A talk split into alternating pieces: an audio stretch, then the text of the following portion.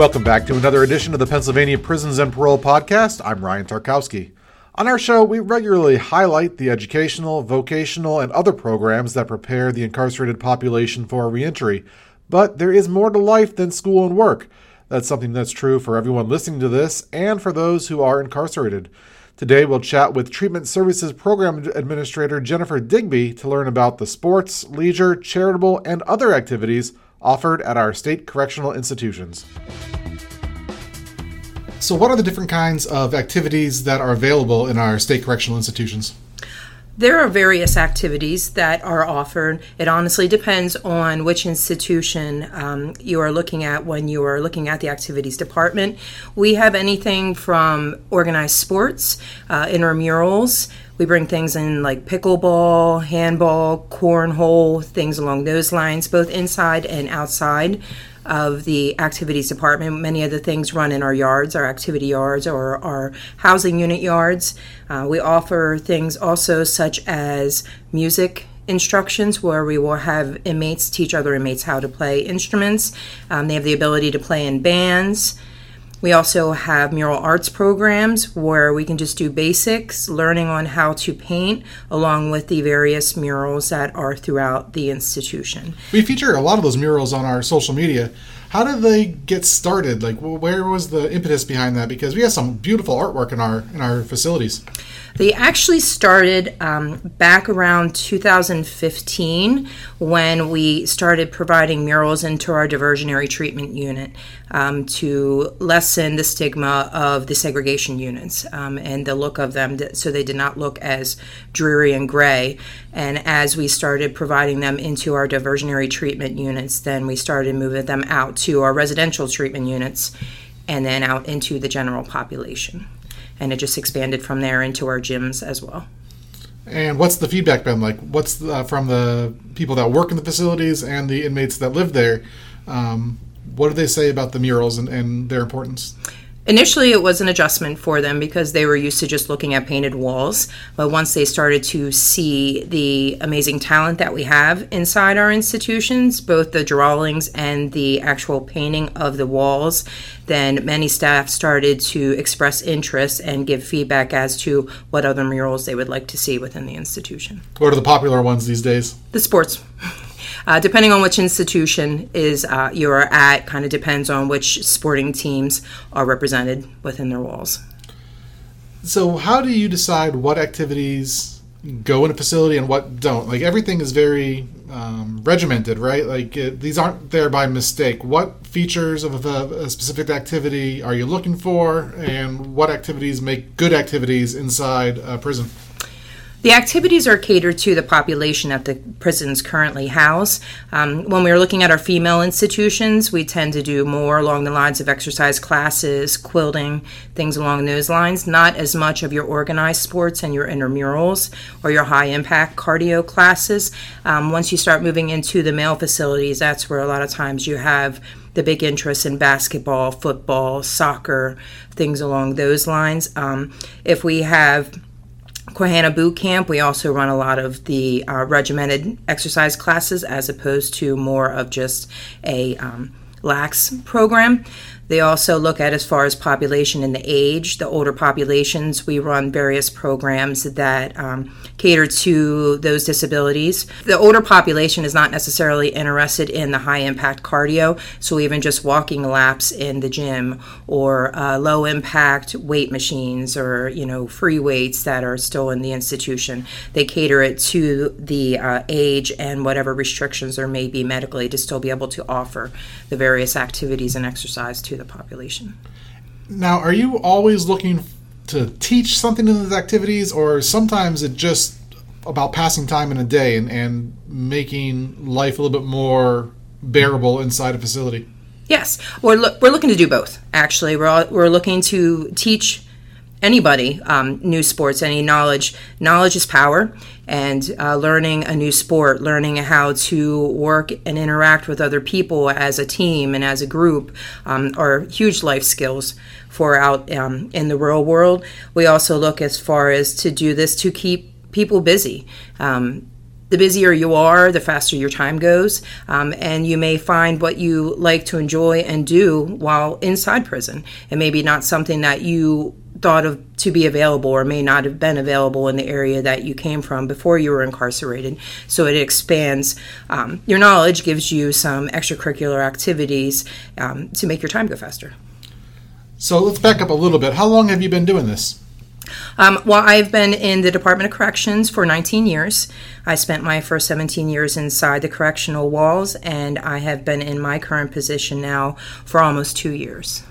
We're talking with Jennifer Digby, the Treatment Services Program Administrator for the Pennsylvania Department of Corrections.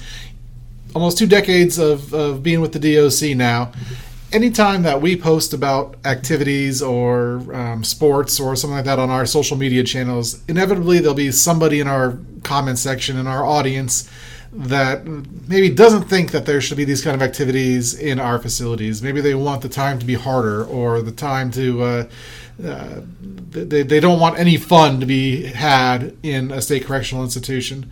Over the years, have you seen those ideas shift, the the thinking in that way um, change, and maybe uh, to the point where we're at now, where we are offering more uh, activities than we maybe have in the past? Yes, I do. I, I believe that as time goes on and as we make people more aware of what actually goes on in our institution, it's a good knowledge builder to know that in order to keep people busy and to be productive citizens, we have to give them pro social and proactive things to do. And sitting in a cell for 24 hours a day does not um, incorporate that into people's lifestyle. Um, 90% of our population will be coming back out into the community, and we want them to come out better than when they came in.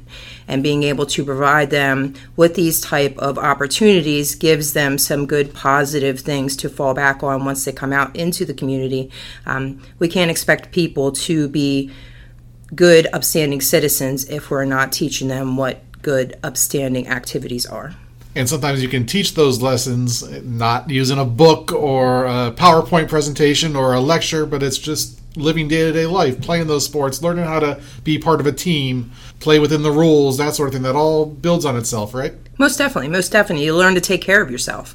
Um, many times we we tend to um, keep ourselves busy with things that are not as um, beneficial for our health and well being. So being able to learn these um, you know, to give us some type of social skills, to give us some type of hobbies to do when we get out. Um, it it speaks in volumes as far as to be able to build your character.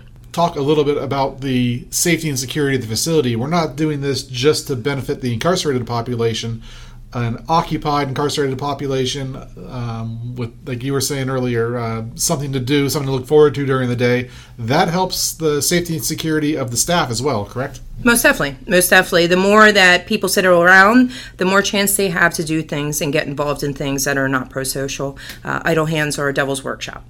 So, um, if we are teaching individuals and teaching our staff that in order to keep people busy with positive um, things in life. It will help to keep the safety and the security of the institution because people are busy doing stuff that they enjoy, not busy doing stuff that is going to get them into further issues.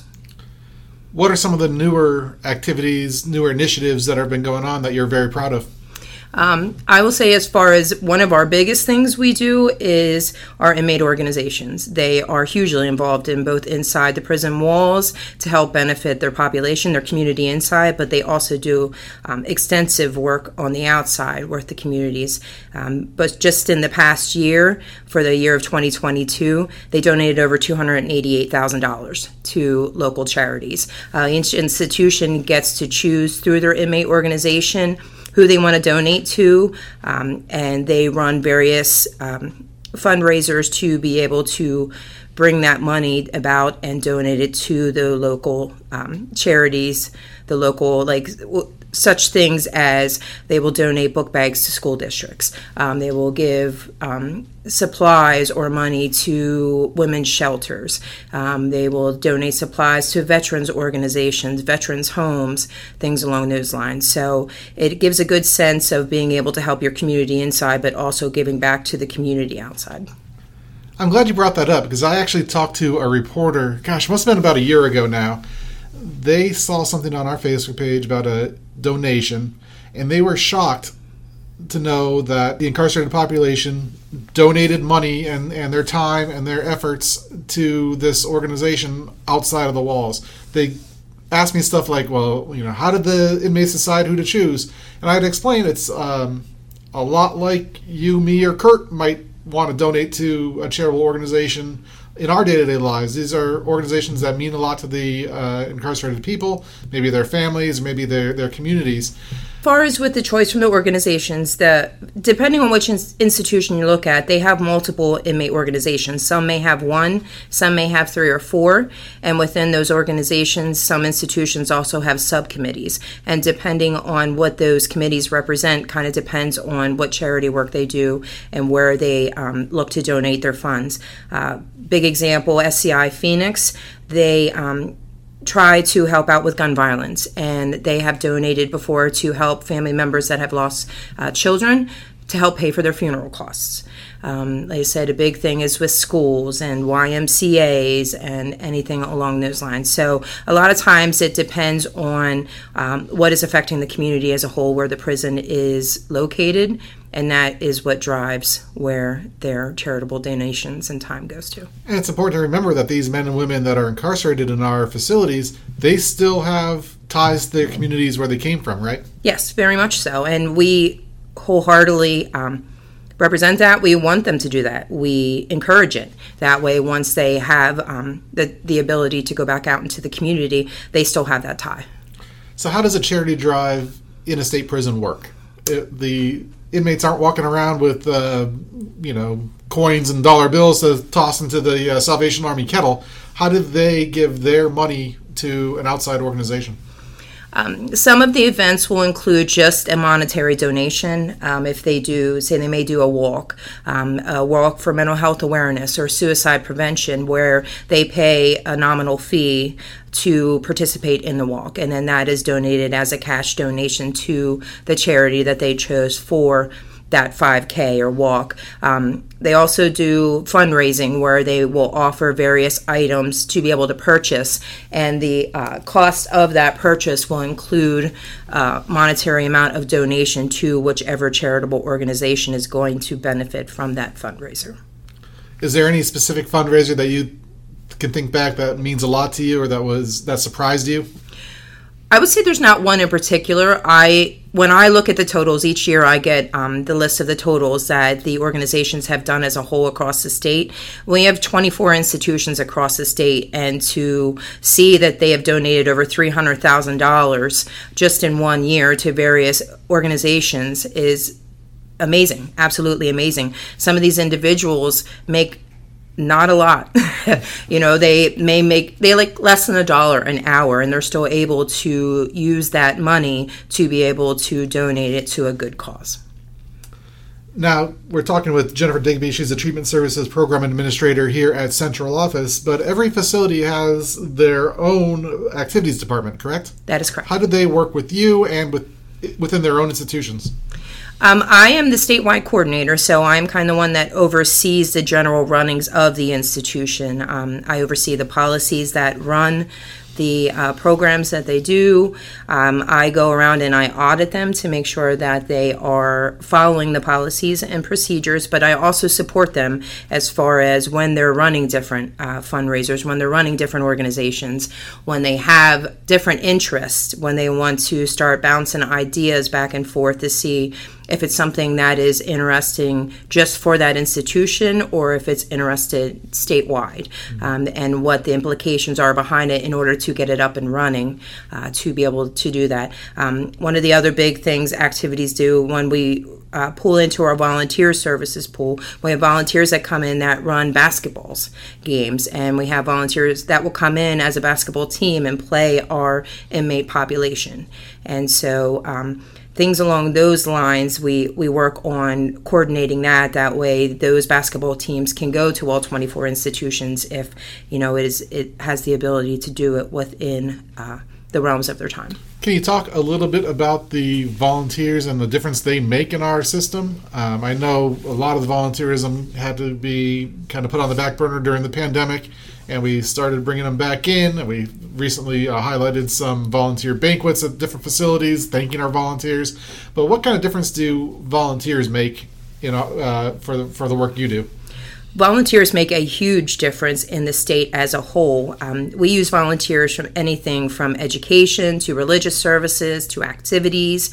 Um, we use them to help run some of our groups, but they help fill the gap where um, we may not have the services available through our staffing complements. And so the volunteers come in and are able to provide those um, additional services to our inmate population and they are also they come in with no hidden agenda or no you know um, they don't have a job outside of coming into providing the services that they're looking to offer to the inmate population. Um, activities wise, aside from the traveling sports teams, we also bring in concerts. Um, so the inmate population can listen to various music. We bring in comedy acts. We bring in magic shows. So and again, we, it's just important for them to have something to look forward to, right? Most definitely, most definitely. And it's something that they may not have known that they enjoyed until they took the time to attend an event event that's sponsored by the activities department. To have a creative outlet or to see like something that's available might be opening up a whole new world for them.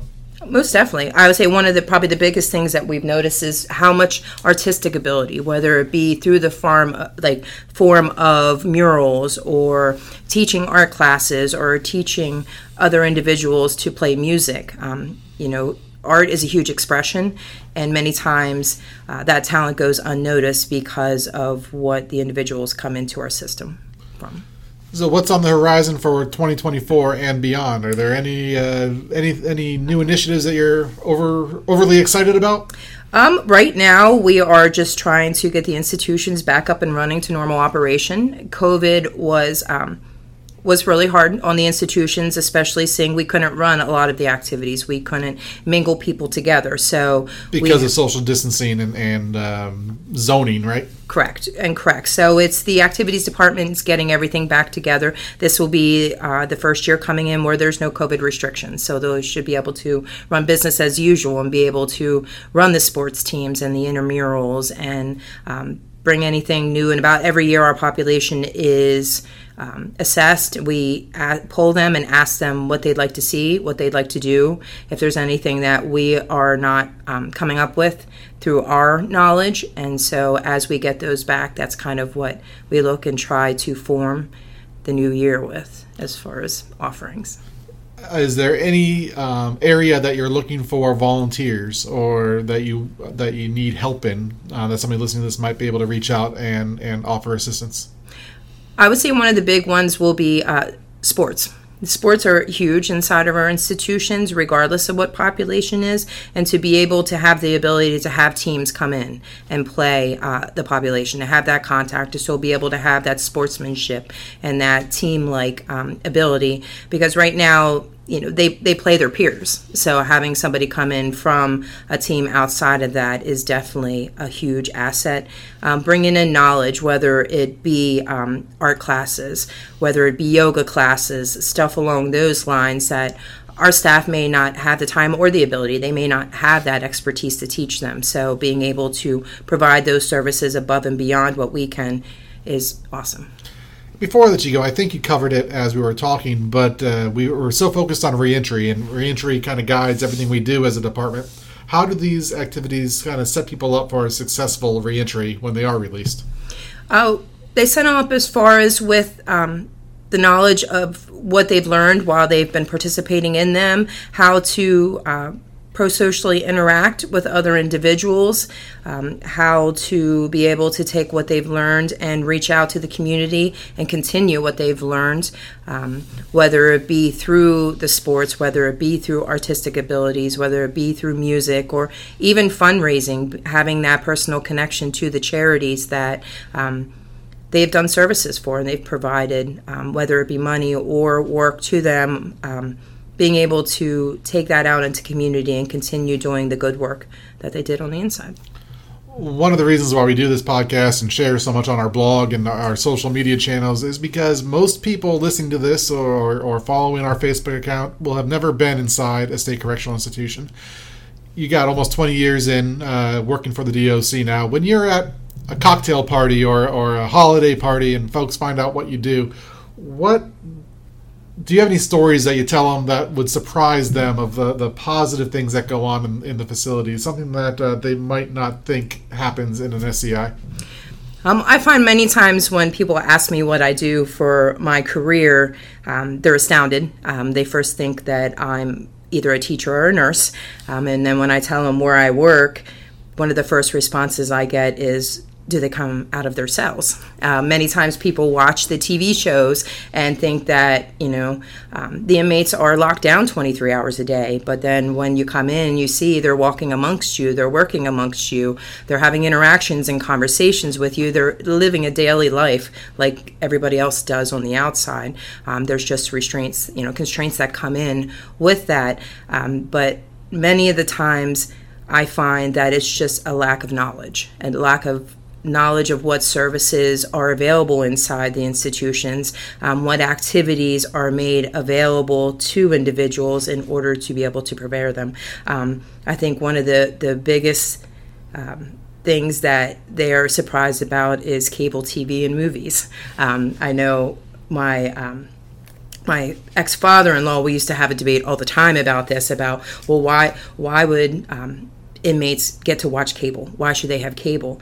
And I would have this debate with them all the time and state, well, if you want them to come out to live next door to you and be a productive citizen, they have to know what's going on just like you do. We can't um, lock somebody in for five years and then have them come out and have five years of displacement for the world. You know, if they've been incarcerated for a long time, they may not know how to run, you know, drive a car or use a Mac machine or you know anything along those lines. So being able to keep them connected to the real world is um, huge, and that.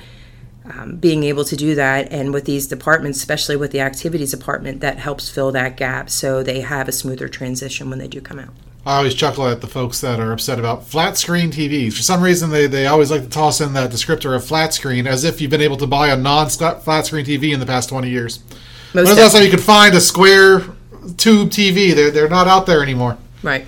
And for folks that are wondering, correctional cable is not the same thing as going to Comcast and getting your 200, 200 channel satellite, right? Not at all. can, you, can you talk a little bit about the uh, television offered the facilities? Is that in your area of expertise? Um, I deal more with the movies and the music that is played. The uh, the cable the, the channels are limited as far as what is available. Our activities department run dedicated channels where they do provide movies um, for viewing to, to watch in between maybe in the evening once they've come back from working. Um, educational documentaries or videos uh, that are um, of interest to the population. And then we also provide um, xm radio channels. So there's music because music makes the world go round